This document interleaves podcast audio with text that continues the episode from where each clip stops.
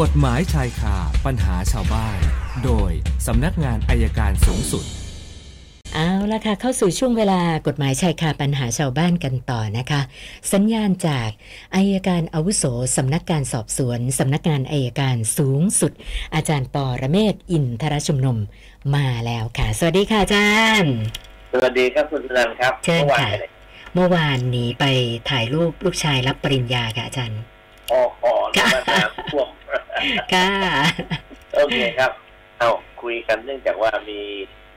มีพนักงานมีชาวบ้านเขาถามผมมา ค่ะ นะครับ ว่าเขาเนี่ยไปซื้อที่ดิน แล้วก็มีมีมีเป็นสวน มีสวนอยู่ด้วย แล้วปรากฏว่ามีคนที่ไหนก็ไม่รู้ข้างบ้านแล้วเปล่าไม่รู้ก็เข้ามาในสวน ค่ะ แล้วสอยเอาผลหมากรากไม้ไป อ้าวค่ะ นะแล้วก็ไม่กลัวด้วย เขาก็เลยไปแจ้งความนะครับ ไปแจ้งความไปทีนี้พนักงานสอบสวนเขาก็บอกว่า อ่า ให้กลับไปล้อมรั้ว ค่ะ คือสวนไม่มีรั้วให้กลับไปล้อมรั้วเขาไม่รับแจ้งความแต่ให้กลับไปล้อมรั้วเออ โนะ โอ้โหก็แปลกดีเหมือนกันเนาะ ค่ะ พออีกวันหนึ่งพนักงานสอบสวนก็มาที่มาที่สวน ก็เห็นคนเดิมนะครับกำลังเก็บอยู่ เลยพนักงานสวนก็ไล่คนนี้ออกไป โอ้เหรอ แล้วก็บอกให้ผู้เจ้าของบ้านเนี่ยผู้เสียหายเนี่ย ค่ะ เอาโฉนดที่ดินไปแจ้งความเขาบอกไปแจ้งแล้วบัตรเนี้ยเนี่ยยังไม่มีอะไรเลยนะที่จริงมันต้องเข้าใจอย่างนี้ครับไอการที่บอกเอาล้อมรั้วเนี่ยมันก็อาจจะใช่ แต่ว่าต้องรับแจ้งความก่อนทีนี้ว่าผมเข้าใจว่านโยบายของสำนักงานตำรวจแห่งชาติก็อยากจะไม่อยากให้มันมีคดีมาก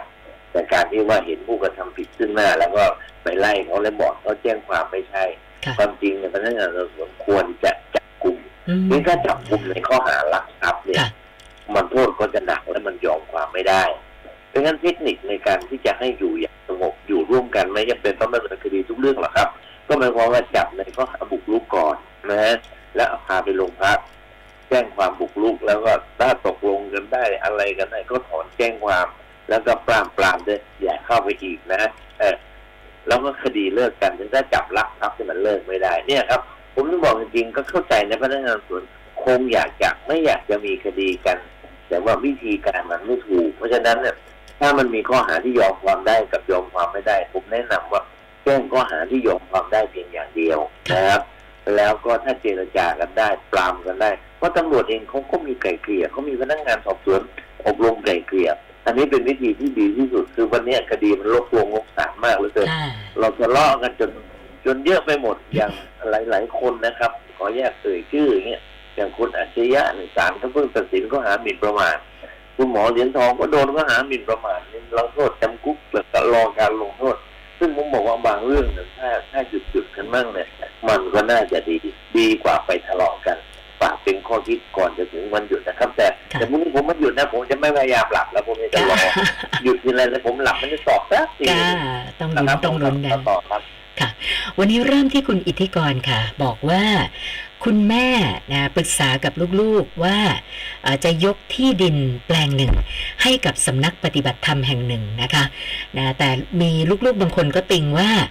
นะเกรงว่าในอนาคตอาจจะแบบเอาไปใช้ผิดวัตถุประสงค์นะคะ ก็เลยสอบถามอาจารย์ว่า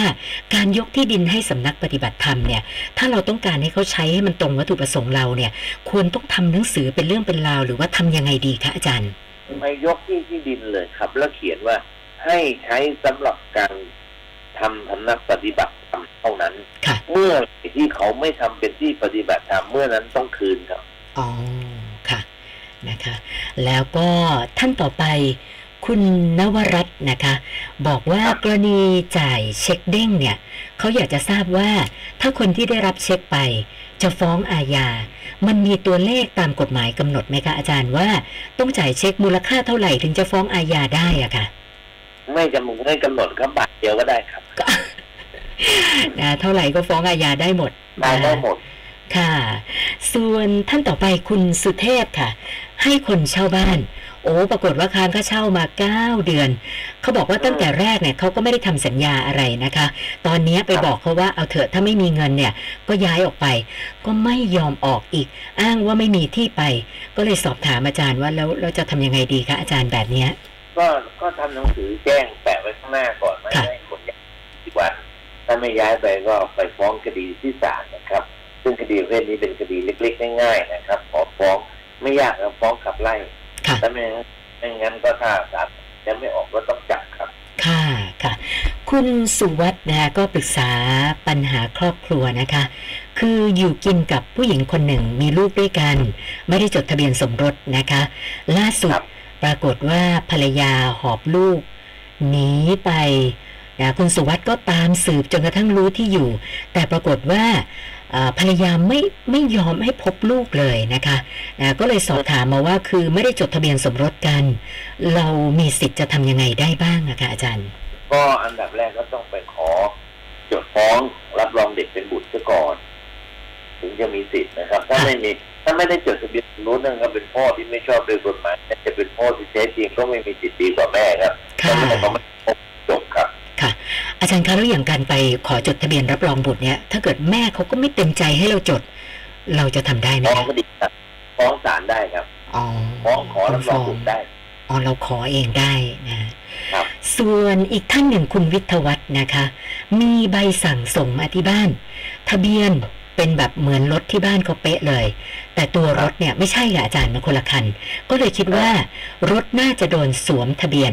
นะคะ ก็เลยสงสัยว่ากรณีแบบนี้เราควรดำเนินการยังไงดีล่ะคะ ก็คือแจ้ง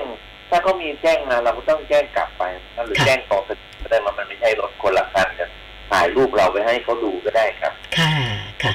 แล้วกรณีของการโดนที่เข้าใจว่าโดนสวมทะเบียนเนี่ยค่ะอาจารย์จะแก้ปัญหายังไงดีคะ โดนโดนสวมทะเบียนไอ้คนที่ใช้ถ้าเป็นถ้าเป็นรถกบทะเบียนปลอมอะครับปลอมเอกสารและใช้เอกสารปลอม ค่ะ และรถคันนั้นไม่ได้จดทะเบียนและไม่เสียภาษีก็อาจจะโดนหลายข้อหาสำหรับสำหรับคนที่ไม่ใช้นะครับ ค่ะค่ะนะแล้วถ้ามีแบบใบสั่งมาอย่างนี้เรื่อย ๆ เราเราก็ต้องต้องแจ้ง ว่าส่งมา เจ้าหน้าที่ กลับเลยตีกลับไปที่คนออก ค่ะ นั้นก็แจ้งทะเบียน อืม ดนตรีกลับไปสัก ค่ะ ครั้งหนึงก็ได้นะครับ น่าจะได้เรื่องแล้วค่ะ ครับ นะส่วนท่านสุดท้ายคุณมานะนะคะ สอบถามกรณีอุบัติเหตุเขาบอกว่า รถจักรยานยนต์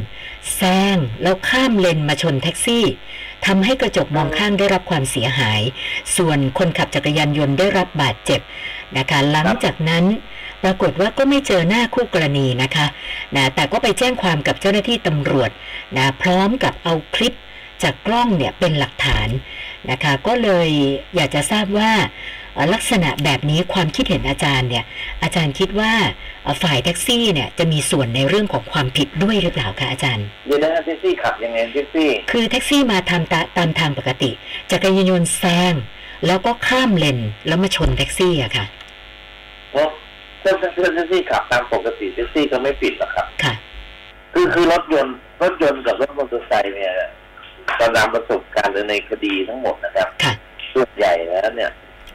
ร้อยละเก้าสิบห้าเนี่ยมอเตอร์ไซค์จะเป็นฝ่ายประมาทครับเพราะรถเล็กเนี่ยมันประมาทได้ง่ายกว่า มันป๊อกแป๊กป๊อกแป๊กรถใหญ่ไม่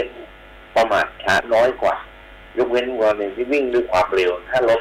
เอาความเร็วก็ชนเนี่ยรถใหญ่จะประมาทมากกว่ารถเล็กครับ มีเพิ่มเติมจากคุณสาธิตอีกหนึ่งท่านนะคะ อยากจะทราบว่า